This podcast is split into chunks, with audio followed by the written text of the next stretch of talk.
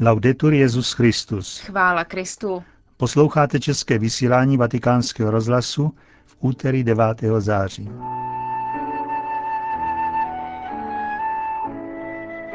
Zprávy vatikánského rozhlasu a po nich pokračování vyprávění Andrej Hýblové o spolupracovnících svatého Pavla.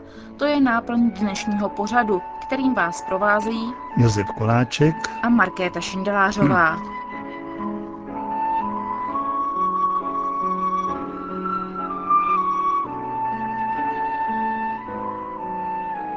Zprávy vatikánského rozhlasu. Vatikán. Svatý otec dnes jmenoval nového delegovaného předsedu pro nadcházející biskupský synod. Jehož tématem je boží slovo v životě a poslání církve, a který se bude ve Vatikánu konat od 5. do 26. října. Arcibiskupa indické Bombaje Osvalda Graciase, který se synodu nemůže zúčastnit, nahradí kardinál George Pell, arcibiskup Sydney. Benedikt XVI. jmenoval také nového apoštolského nuncia v Gvineji a Mali. Stal se jim 52-letý Němec pater Martin Krebs, dosavadní poradce apoštolské nunciatury ve Spojených státech. Zároveň s novou funkcí byl jmenován arcibiskupem. Pater Krebs působí ve vatikánských diplomatických službách od roku 1991. Vedle Burundi, Japonska, Rakouska a organizací Evropské unie působil také na pražské nunciatuře. Kromě hlavních světových jazyků ovládá také češtinu. Vatikán. Poprvé v dějinách papežství Benedikt XVI. zaslal zprávu uživatelům internetové sítě. 35 tisíc mladých lidí zaregistrovaných v síti tx3.com dostalo včera zprávu tohoto znění.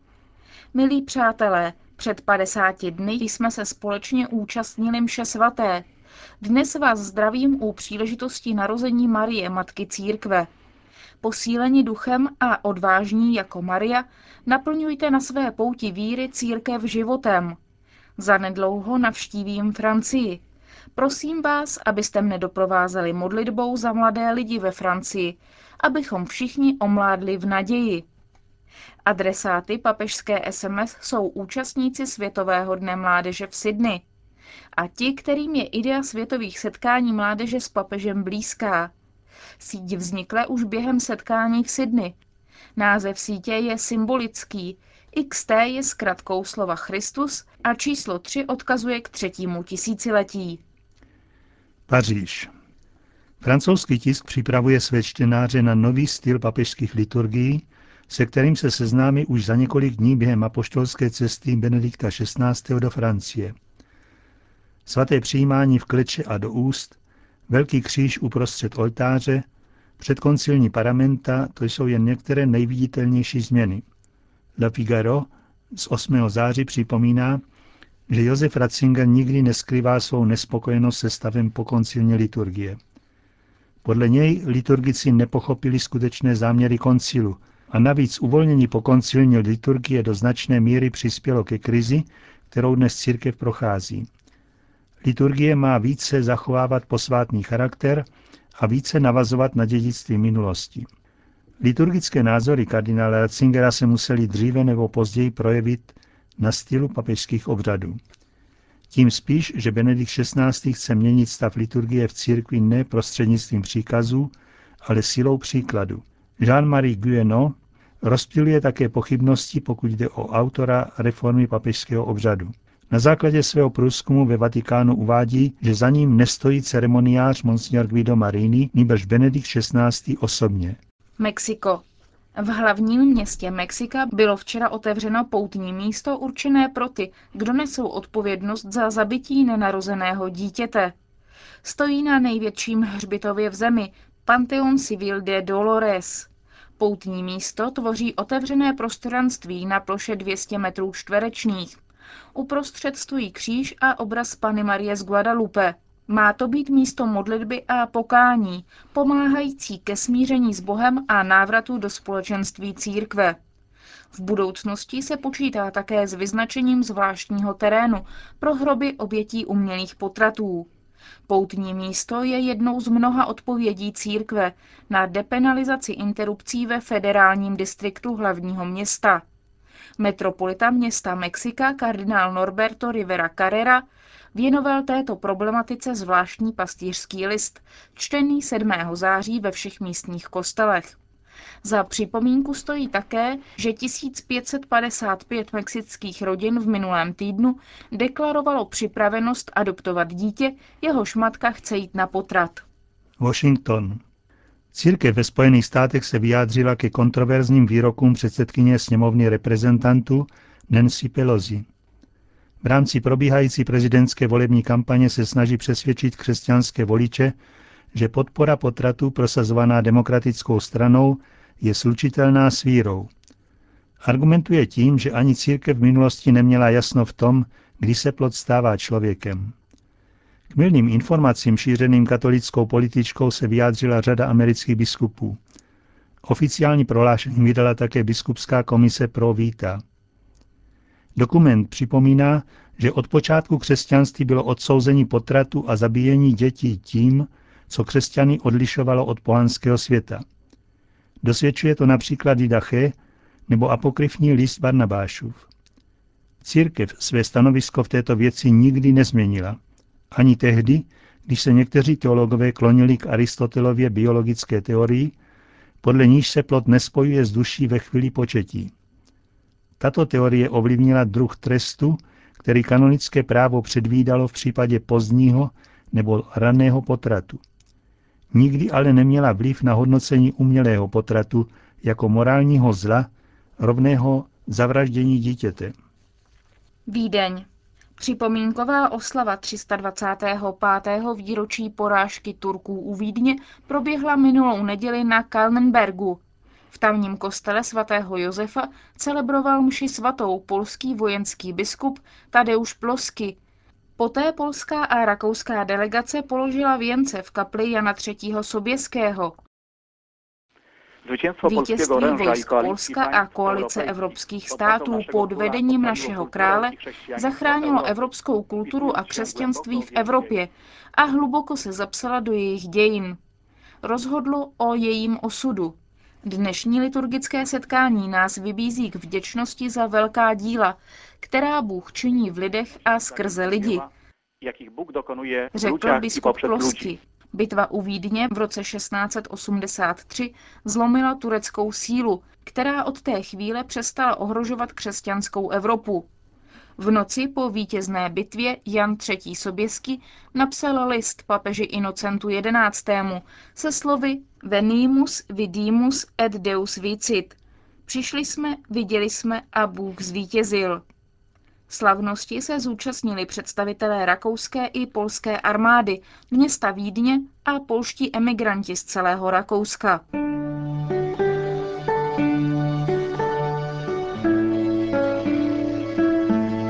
Před týdnem jste v našem vysílání slyšeli vyprávění Andreji Hýblové, novicky dcer svatého Pavla, o spolupracovnících tohoto apoštola národů.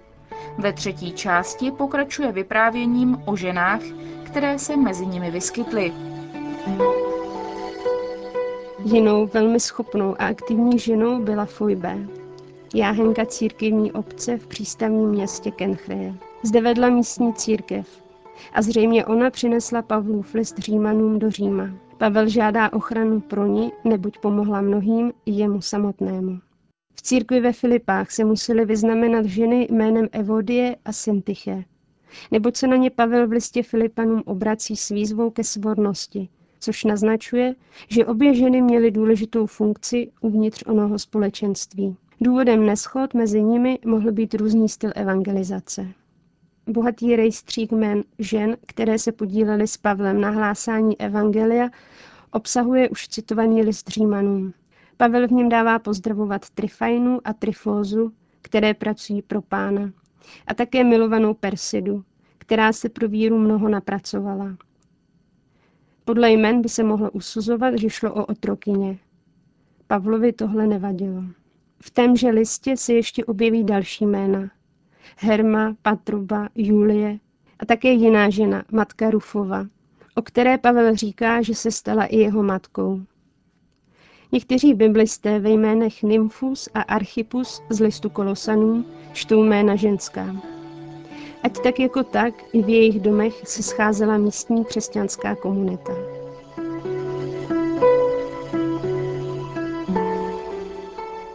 Zdá se mi, že jsi vynechala dvě důležité postavy, nejen pro nás, ale i pro samotného Pavla. Ano, nechala jsem si je nakonec, neboť putování a objevování Pavlových spolupracovníků bych ráda zakončila manželským párem Priskou a Aquilou. Zde stojí za povšimnutí, že Pavel na prvním místě uvádí jméno ženy, teprve poté až jméno jejího manžela. Ona i její manžel jsou výslovně Pavlem označení za jeho spolupracovníky. Se mnou pracovali pro křesťanskou víru a nasedili pro mě vlastní život. Jsem jim zavázán k vděčnosti nejen já, ale i všechny církevní obce pohano křesťanů. Pavel je potkal v Korintě už jako křesťany. Manželský pár jej přijmul do svého domu a společně pracovali na výrobě stanů. Spolupráce však nabyla nové dimenze, zvláště když se přesunuli do Efezu v Malé Asii. Tam měli zásadní podíl na dovršení křesťanské formace alexandrijského žida Apola, který znal křesťanskou víru jenom po všechně. Vzali ho k sobě a ještě důkladněji mu vyložili boží nauku. Věnovali se zde tedy katechezi katechumenů. Jak uvádí skutky, v jejich domě v Korintě, Efezu a pak i v Římě se schromažďovali křesťané a tak se rodilo stabilní společenství, Kristovo schromáždění. Četlo se tu společně písmo svaté a slavila Eucharistie. Tak tomu bylo i jinde. V Korintu Pavel zmiňuje jistého Gája, hostitele svého i celé církevní obce. V Laodiceji kdy se komunita schromažďovala v domě jistého nymfy či v Kolosech, kdy se scházelo schromáždění v domě Archipa. Je to právě tento typ schromáždění, který se latinsky nazývá eklézia. V italštině je to chiesa. Do češtiny překládáme jako církev, což znamená svolání, zhromáždění. Zde si dovoluji citovat slova papeže z jeho katecheze při jedné z generálních audiencí v únoru 2007. Poté, co se věnoval postavám 12 apoštolů a svatému Pavlu, pokračoval v úvahách právě nad Pavlovými spolupracovníky. Svou katechezi zakončil slovy velké vděčnosti. Díky víře a apoštolskému nasazení věřících lajků, rodin, manželů jako Priska a Aquila, dospělo křesťanství až k naší generaci. Mohlo tedy růst nejen díky apoštolům, kteří ho šířili. Aby mohlo zakořenit v zemi lidu, aby se mohlo živě rozvinout, bylo nezbytné nasazení těchto rodin, těchto manželů, těchto křesťanských společenství. Věřících lajků, kteří poskytli půdu k růstu víry. Vždycky a jedině takto církev roste.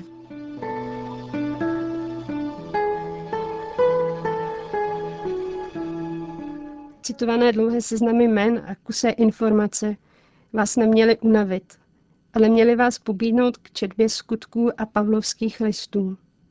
Právě proto, že i dnes je možné v sobě objevit totéž nadšení pro hlásání Evangelia. Ne všichni se mohou stát vyhlasnými apoštoly, jako byl apoštol Pavel. Ne všichni mohou zanechat vše, co mají, jako Barnabáš, a cestovat po světě, ale každý se může stát spolupracovníkem Evangelia tam, kde žije. Říká Andrea Hýblová. V některém z našich příštích pořadů se můžete těšit na poslední část jejího vyprávění. Končíme české vysílání vatikánského rozhlasu. Chvála Kristu. Laudetur Jezus Christus.